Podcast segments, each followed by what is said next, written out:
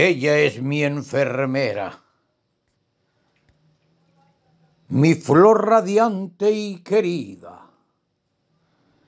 Es mi primavera florecida y bendecida. Desde muy pequeña gusta de cultivar flores. Ante Dios risueña, pues agradece favores su labor enseña con agrado y sin temores. Y se desempeña como jefe. Sí, señores.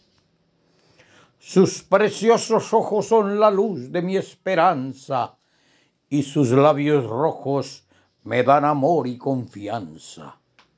Mi bella hechicera, que a diario sanas mi herida que en tu mente sueña cómo calmar mis dolores, mientras yo de hinojos a Dios canto mi alabanza.